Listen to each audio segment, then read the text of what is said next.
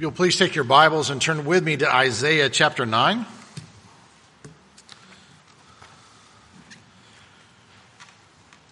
And as you're turning to Isaiah, again, for me personally, this is my 14th year of doing Advent with you, so there's always that um, time of what do you focus on?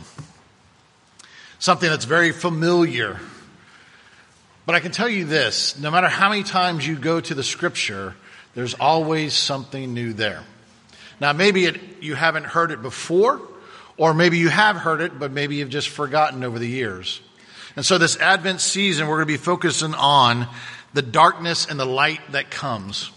So, our overall theme is after darkness, light. It's a Reformation theme, post tenebris lux. And we're going to be looking specifically at the light that is promised in Isaiah chapter 9. We're going to look at the light pondered by Mary and Joseph. We're going to look at the light proclaimed by the angels and the light praised by the shepherds. So this morning, just to, to, give you a basis, there's a history to what's going on here in the midst of darkness. And I want to give you that history or a little bit of it. Um, but please go later in the day and read from 2 Kings 16 and 2 Chronicles 28 because this gives us the background to King Ahaz. Now, King Ahaz is uh, someone who's here and he's actually an evil king. But he comes from a king who was good, who did right in the sight of the Lord. And then his offspring comes back and renews the relationship. But right now, King Ahaz um, is in a period of time where there is darkness. And so we're going to kind of see why did God give these words in Isaiah 9 to the people at this time. So look at Isaiah 9 starting at verse 1. But there will be no gloom for her who is in anguish. For in the former time he brought into contempt the land of Zebulun and the land of Naphtali. But in the later time he has made glorious the way of the sea, the land beyond the Jordan, Galilee of the nations. For the people who walked in darkness have seen a great light. Those who dwelt in a land of deep darkness, on them has light shined. For you have multiplied the nation, you have increased its joy. They rejoice before you as with joy at the harvest, as they are glad when they divide the spoil. For the yoke of his burden and the staff for his shoulder, excuse me, the rod of his oppressor you have broken as on the day of Midian. For every boot of the trampling warrior in battle tumult, and every garment rolled in blood will be burned as fuel for the fire. For to us a child is born, to us a son is given, and the government shall be upon his shoulder, and his name shall be called Wonderful Counselor, Mighty God, Everlasting Father, Prince of Peace. And of the increase of his government and of peace there will be no end and on the throne of David and over his kingdom to establish it and uphold it with justice and with righteousness. From this time forth and forevermore, the zeal of the Lord of hosts will do this. Let's pray. Heavenly Father, again in the, this Advent time, Lord, we ask that you would make a common story very new. Lord, that you renew our spirits and you renew our hope and joy to be found in Jesus Christ alone.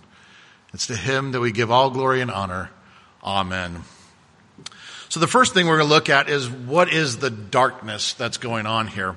And so the darkness has come upon the people, but there's a reason for that. And what I want you to do is to see that the darkness has come, but the darkness has come, and we would see it in Isaiah 8. And I want you to, to see it up here behind you or look in your Bibles. So we're starting at verse 19.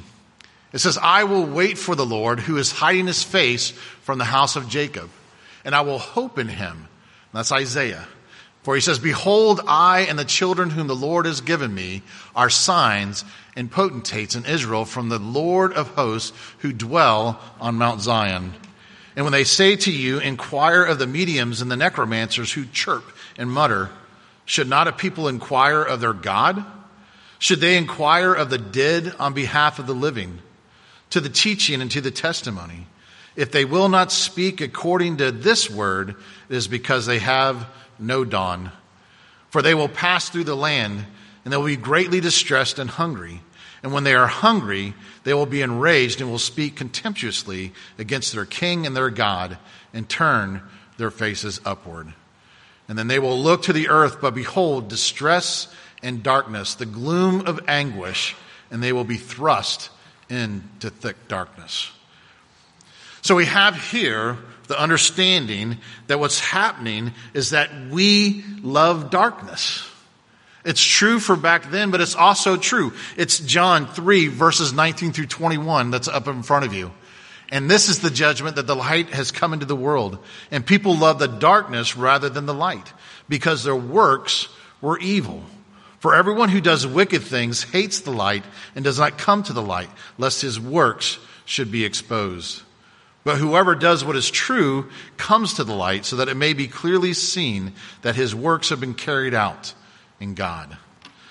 See, the reality is, is again, we are people who love darkness for the most part.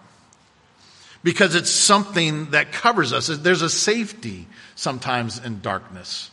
Because we don't like to be exposed for who we really are. We don't want our core exposed. See, we love our sin nature, or we're at least scared to let it go because it's something that we hold on to. And so what happens and what the people are seeing this is they begin to look for answers in the world. That's what the scripture tells us. We begin to, to try to, to fix things in our lives. And how do we do that? Well, we look to man's knowledge. We look to man's strength. But the reality is, the scripture says every time that we continue to look to the world, darkness continues to become thicker. When we trust in ourselves, darkness doesn't dissipate, it becomes darker. And so what happens is Isaiah is writing to these people, and he's writing to people who are experiencing despair. These are people who are going through trials because their king has plunged them into a place where there's no hope, in essence. And so what happens is we get this, the statement that all of us know about this statement, misery loves company. And so what happens is that as bitterness starts to come, it begins to spread, doesn't it? I mean, so what happens is that it starts to create unlikely alliances. So you will find, like yesterday, you would have uh, the uh, Georgia Bulldog fans and you'd have the, the Gator fans all hating Alabama fans. But typically they would be at odds, but all of a sudden they're friends because they're in an upheaval because they want so much for this to be devastated. So we find there's odd alliances. We, we find that people talk and we like it when other people feel our misery, don't we? How do we change that? God gave me this story this year. There's um, someone was dealing with a, a, a, brother that moved into the neighborhood, but this brother had a hound dog that uh, they lived in Kentucky, and so they were on this huge piece of land, and the hound dog would run on this land, but now he's in a, a neighborhood where he's unable to go out and run, and so the the, uh, the parent for lack of a better word, of this dog, um, allows the dog to get into the truck and he drives it around the neighborhood. And the dog is constantly, roof, roof, roof, roof, roof, roof, roof, all around the neighborhood multiple times, multiple times, to the place where a lot of the neighbors begin to become um, uptight, upset, angry about it. And so they start to talk to one another. And one of the people said to this person, You know, I used to complain about that. But what it does is it turns and it makes me say, He probably doesn't know Jesus. Maybe I should pray every time I hear the hounds barking. Different perspective. See, misery loves company and we perpetuate it. We perpetuate it in all different areas. We perpetuate it in culture. We perpetuate it in social situations, physical spiritual. It gets perpetuated all through, and people continue to get misery. And what happens is we begin to try to fix it. That's what the scripture was telling us. See, if we try to fix this bitterness, then what happens is we try to find in the way of the world many things that don't fix it. Ahaz, listen to what Ahaz does. If you go to 2 Kings 16, 2 Chronicles 28, this is what Ahaz tried to do. He institute idol worship. He goes so far that he sacrifices his own sons to false gods. He looks to other nations for wisdom and protection. But listen, he went um, and he finds a new altar and he brings the new altar back and he institutes this false worship. But you know what he does? He does sort of like what we do sometimes. He said, Hey, take the altar of God and put it on the side because I don't want to get rid of it completely. Because sometimes I might want to go and inquire of it. But listen to what the people were doing. It says they listened to the, those who chirp and mutter instead of listening to God. How many of us go and listen to, and, and I think it was kind of funny that it says chirp and muttering, and we listen to tweets. How many people listen to all those things, all those little snippets, and we follow that, but we don't open the Word of God? And it's saying that these people are listening to all the stuff that's going around, but they're not listening to God. And it also says that the people become distressed and they become hungry because of the situation they find themselves in. And so, how, how do they deal with it? Well, the scripture told us they curse the king and they curse God. See, when we become distressed, when we become overwhelmed, it's easy to blame everybody else. We complain about the government. We complain about our jobs. We can complain about our own families. We can complain about anything. And are we cursing those and authority. And not only that, do we, like Ahaz, do we honor with just our lips? Listen to what Matthew 15, 8 says about us. These people honor me with their lips, but their heart is far from me. See, that's the struggle. May that not be us. May our heart be fully given to the worship. May we fully be given to fighting the darkness, to finding and going back to the Word. So these people experience despair, but it also, these people experience captivity. Because what happens is that um, Ahaz makes a deal with the enemy. So Ahaz, it says in the, again, in Second Chronicles, it says Ahaz became more faithless more faithless. And so, again, if you remember Isaiah 7, and we're not dealing with this passage this Advent season, but it's the, the virgin will be with the child. Remember, God goes to Ahaz and he says, just trust me and I will take care of you. And Ahaz says, no thanks, I'm going to trust the world. And so he becomes more faithless, and what happens is the people become captive. They are slaves. They're naked, they're beaten. It says in the accounts that the men of valor are killed. The good men are killed in the midst of this time. And so what he does is he makes a deal with Assyria. And so what he does is he takes money from God's temple. He takes the gold and the silver and he buys a friend. And the scripture tells us very clearly in Second Chronicles that this did not help. So he spent all this money. He's sacrificing his own sons. He's looking to the world. And what happens is that he experiences now judgment. Listen, when obedience to the Lord is gone, the Lord's blessings and his protection are gone. And so darkness, listen, comes by our own choosing. But here's the relationship but God. But God. Because what God gives to us in chapter 9 is He brings about illumination. What do I mean that? Well, when God sends the light, there is hope.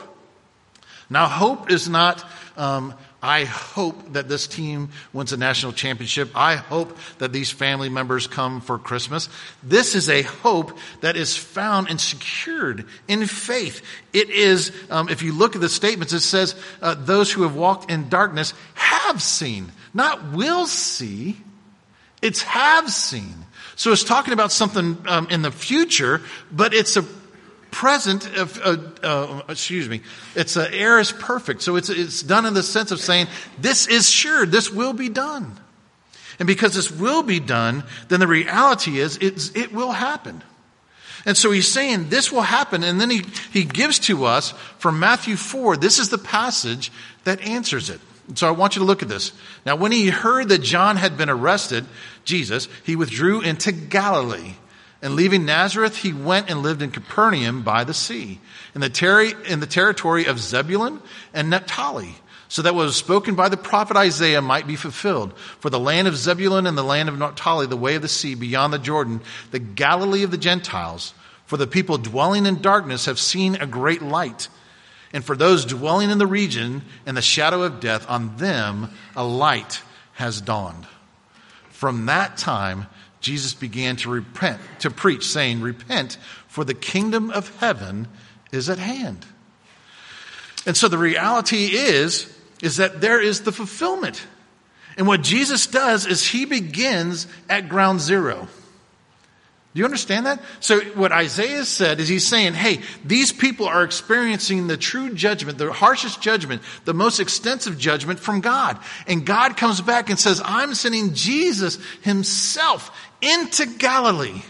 And from ground zero where everything went bad, he's going to start where everything becomes good. And so he gives hope to the people. But only does he give hope, he says in the scripture that they will experience joy. You have increased its joy, and they rejoice before you as with joy at the harvest, as they are glad when they divide the spoil. See, here's the reality of the joy. Now, the first thing they is, it, it, that they do is they go back to the Word of God. They stop looking for answers in the world and they go and they inquire of God. Let me give you an example. Uh, many of you have heard uh, of Vince Lombardi, one of the great football coaches, and he would start one of the famous things that he would do at the beginning of his football season is he would pick up a football and he would say, "This is a football." Now I want you to kind of apply that to the church and figure out this is a Bible. It's the most basic of things, but this is what Vince Lombardi said of the basics. It's the hidden power of mastering the fundamentals. The people of God have got to get back to the basics. We got to get back to the basics of worship. Worship in the local church. This is a time where we gather together to rejoice, to pray, to praise together, not apart. We should be in the Word. We should be having times of prayer. We should be giving acts of service. We should be loving other people more than ourselves. We should have the hidden power of mastering the fundamentals of the Christian faith. Get back to the basics. So when we get back to the basics, then what happens is we find that they're blessings. Now, it doesn't mean that it changes everything. It doesn't mean that the bad situations automatically get good. But what it does say in the scripture, it says that it will increase. And it'll go to all the nations. So what happens instead of sacrificing your children, children are being born and growing up. So what also happens, it has joy, and it says joy is in the, in the midst of the harvest and the spoils of war. It's a rejoicing time. You've been waiting. You've been toiling. You've been going through the stresses and the strains, but look forward because there is joy that comes. Listen to Hebrews 12, 2. Um, it was the joy set before Christ who endured the cross. The joy.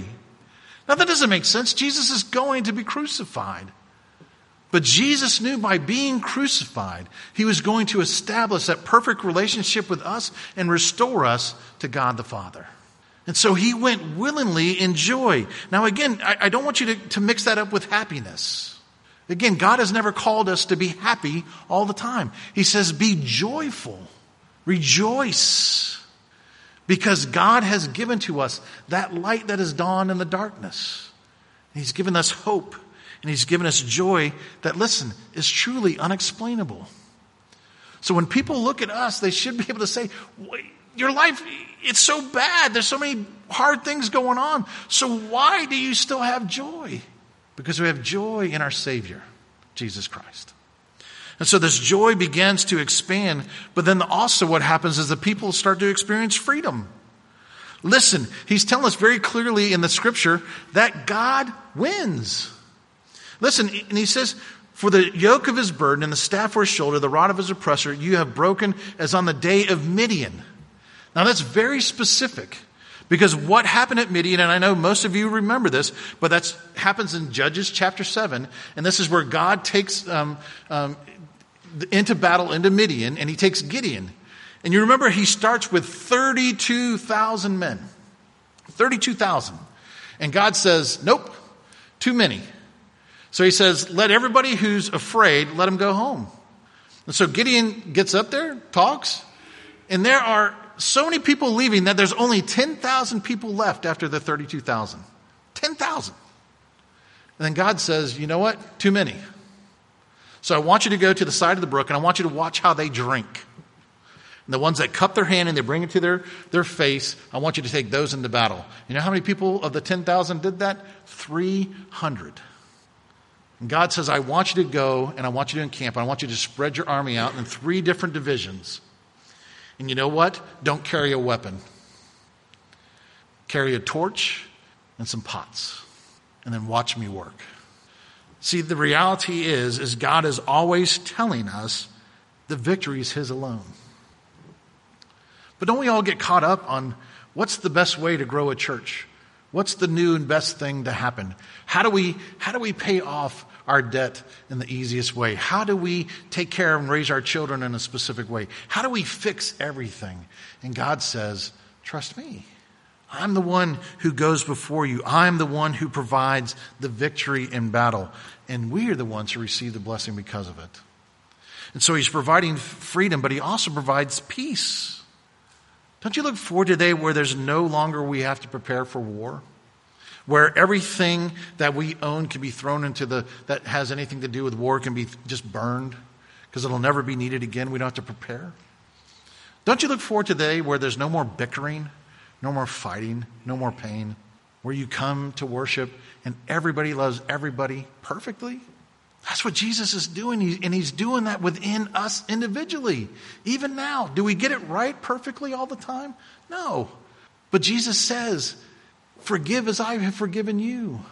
Love the way that I love you. And when we figure that out, then people's sins don't become so big.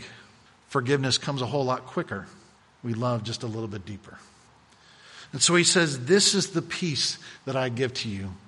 So now, how did he do it? He gave it through incarnation. And so when God revealed the light to the people, which again, this is not to that generation that he's writing to, but he's writing to future generations, he reveals the light, but he reveals the light through a child. That doesn't make sense to our world standards. We want the victor. We want the person who is the mighty warrior. And God says, The way I'm going to do it is not your ways. And I'm going to give to you a child. And so it's an unlikely answer, and it's in an unlikely way. He comes by the virgin birth. And again, we live in a day and age where lots of churches say it's not a big deal if Jesus wasn't born of a virgin. That's a lie. This is one of the core tenets of the faith because if Jesus was simply born of man, he can't save us from sins. And I want you to look at this scripture um, very clearly in verse uh, 6. It says, For us, to us, a child is born. But listen, to us, a son is given. For God so loved the world that he gave his one and only begotten Son. It is the God man that comes to us. And so he comes in this child and he says, This is the one who's going to be the Messiah. He is 100% God and he's also 100% man. Born of a virgin, but given to us by God the Father. And he says, This individual, this little child, will do what? He's going to allow the people to experience, maybe for the first time, a loving king. Because again, King Ahaz is evil. They're in distress, despair, misery, captivity. And here it comes and it gives the, the responsibilities of Jesus, and it says his rule is going to go to all the nations. All nations, all tribes. It's going to go to all his rule.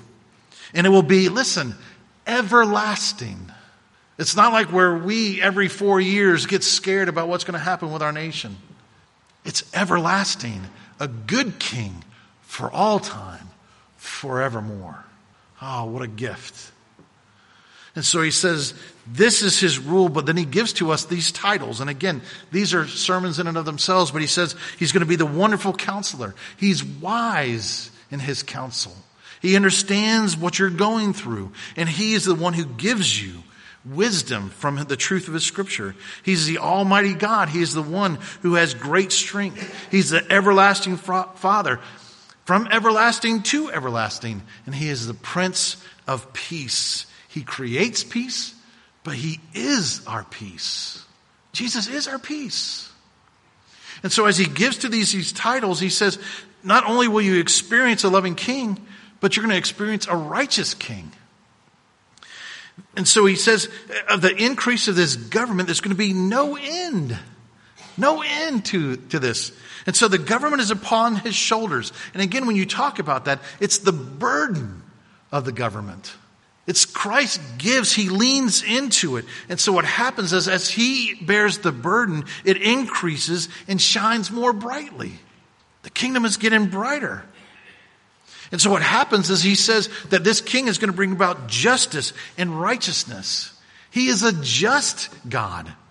And there is payment, but that payment came upon his son so that we wouldn't have to experience it. But then he also said he rules in righteousness, which means he has the right to judge and bring judgment. And so he brings this um, loving king, he brings a righteous king, but he also says he's going to do this how? By the zeal of the Lord. And the word here is it's, it's, an intensity. It's where it's like where a child becomes red. It's just so pent up, and you get so red. It's ah. It says that's the zeal of the Lord will do this. Why? For there's three things I want you to hear. It's jealousy for His honor. He will be praised. He is the King of Kings. He is the Lord of Lords. And all of this is His. The second thing He does, it's the truth of His promise. His promise is ever faithful and ever true.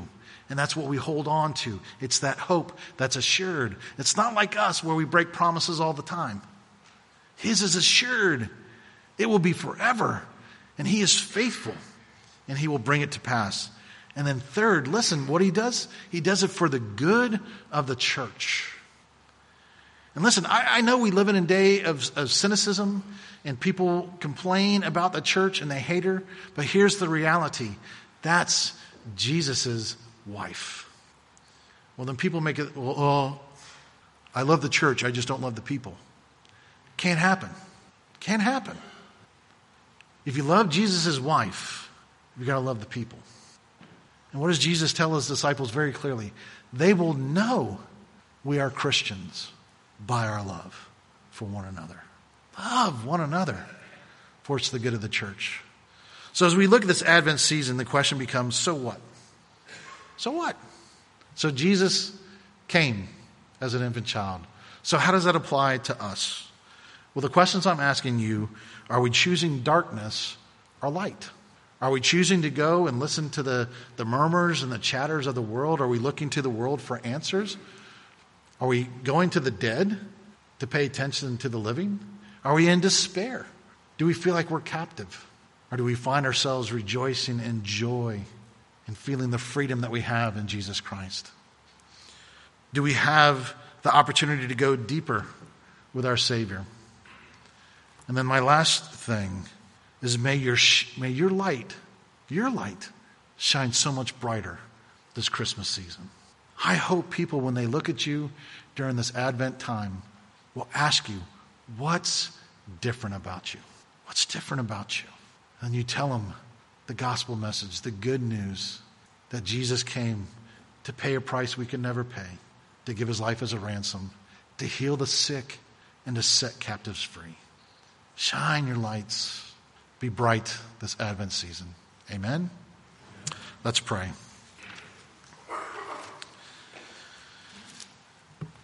Heavenly Father, again, as we start this process of talking about the birth of our Savior, Jesus Christ, again, Father, I, I, I pray that this would not become boring or routine, that this wouldn't become commonplace, but Lord, that we would take to heart the things that you're trying to teach us and the people that you're creating us to be. Lord, for those who felt distant from you, Lord, may they get back to the basics and the fundamentals of the faith. For those who have stopped reading the Bible, may they get back into it with no guilt. For those that have stopped coming to church or who are who hate coming to church, or may you give them a joy that's unexplainable. Lord, for those who are bitter and in despair, Lord, I pray that you would give them forgiveness and then allow them to forgive others. Lord, for those who are lonely and depressed, Lord, may they find a family and hope. And Lord, may we truly, truly be light that shines in the darkness. Not so people are drawn to us, but so people are drawn to you, the light, the one and only Savior of mankind, Jesus Christ our Lord, to whom be glory both now and forevermore. Amen.